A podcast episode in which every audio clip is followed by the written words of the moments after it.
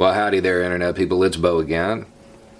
So, tonight we're going to uh, talk about a message to medical professionals and one uh, from them. We're going to start with the message to them because you guys are stressed, you don't have a lot of time, and y'all are on the front lines right now. Thank you, by the way. Okay, so you may find yourself uh, counting yourself as lucky because you have found out you have prior service military in your hospital or clinic or facility, and they just have a wealth of knowledge about the most pressing issue of the day. Alternatively, you may be counting yourself less than lucky because all of a sudden your prior service military, well, their attitudes have changed. Their language has become more coarse. Their posture has changed. They have become to put it nicely, a little more direct.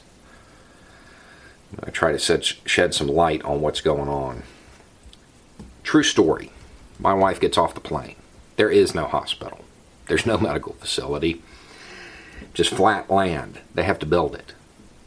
So they put up the tents. They bring in the beds. They they set up a mobile medical facility. The second day, I think, that she's there. Her and some other nurses. They're sitting around this table outside in the baking sun, eating lunch out of a bag, MREs. Bad guy in the facility has somebody captured. Security forces runs up, screaming at him, Put it down, put it down. All of a sudden, an RT, respiratory therapist, she rounds the back corner of this tent. Bang! She actually says bang because it's a training exercise. In the civilian world, because it's profit motivated, you don't have intensive training like that because it's expensive. It is expensive. You have tabletop, where you have role playing in a room, and the scenario presented is probably a 50 car pileup or a plane crash or something like that. This scenario, what's happening right now, is one of the scenarios used to train in the military. When they show up, they have to build the facility first. The whole time vest, weapon, mask. They have to build it. Then beds come in, mannequins, sometimes live tissue models. The entire time, the instructors are throwing stuff at them, trying to get them to mess up parts of the facility become destroyed. Uh, even during patient care, you know, crazy things happen. It's incredibly stressful. It is incredibly intense. Um, that level of intensity breeds a lot of confidence in the subject matter. At the same time, it does create a certain posture. So, what's happening is now that they're being called upon to access that training and access that expertise, they're falling they're falling back into those mannerisms, into that attitude. So you're going to get a lot of language, like coarse language. I know ER nurses are rolling their eyes right now. Um, probably a lot of gallows humor. They're going to be more direct. Their posture is going to change. I saw a doctor leaned into somebody going like this the prior service watching this, they have no idea what was said, but they know the person she was talking to was in trouble. it's the cost. It's the cost of having uh, somebody on hand that might be able to MacGyver a negative pressure room. Um, and if you're in hospital administration and you are unaware of this, you should probably be going through your HR files right now because you may have people in your hospital or in your facility that are being underutilized. They train for this. Okay, so now the message from the medical professionals. First and foremost, it's an ER. ER stands for emergency room, emergency being the key word. Um, it's not advising people not to seek medical treatment, it's advising to be aware of what an emergency is. Um, understand that when you go there, you get triaged. Okay? It, it's not first come, first serve. It's whose life is most at risk. That's who goes back first. If you go there and you're not having a genuine emergency, number one, you're going to wait a long time.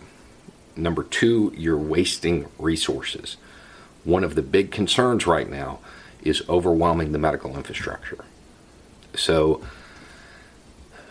take careful stock of whether or not it's it's an emergency. Um, the other side to this is when you're there, understand the door that you came in. That's only one of the doors that leads back there. There's the other door with the uh, with the ambulances.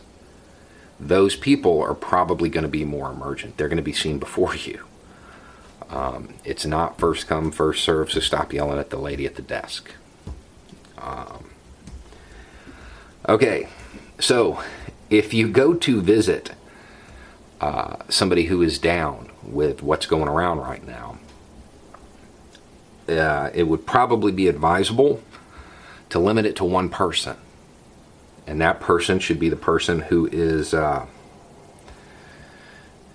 designated to have medical information released to them or to make end of life decisions, that sort of thing. You want you don't want to overwhelm the medical infrastructure. Okay. When you go into your visit, you're going to be gowned up. They're going to give you all kinds of, of stuff to protect you. You can't leave the room with it. This is something that that that is that needs to be discussed. You can't leave the room with it. It has to stay away. You can't walk around the hospital with this. It has to come off. What that also means is when you go in for your visit, go in, have your visit, leave. Don't come in and out. Because every time you come in and out, that stuff has to come off and you have to get new stuff. It's wasting resources. Don't overwhelm the medical infrastructure. Um, follow the guidance of the medical professionals that you see. You came to them um, saying that it's a hoax or that it's really just the flu is probably not going to elicit a good response. They're going to assume that you're going to be non compliant with your treatment. Um, they are operating under the best practices as, as handed to them by the CDC and the World Health Organization. They're not your enemy. Um, okay, so you, you have that. The next thing to understand is that they are incredibly stressed. There's a lot of uncertainty. Um, they are on the front line. And they're they're going to be fighting an uphill battle. It hasn't even hit yet, and and the stress is already there. So take that into account. They they may have a less pleasant bedside manner. They may be a little slower getting a turkey sandwich or ice or whatever. Their main job right now, their main patient, is all of society they, they've got a lot on their plate. So cut them some slack. Okay. So aside from that, wash your hands, practice social distancing, do what the medical professionals tell you to do, and uh, I guess stay out of Red Robin. Anyway, it's just a thought. Y'all, uh, y'all have a good night.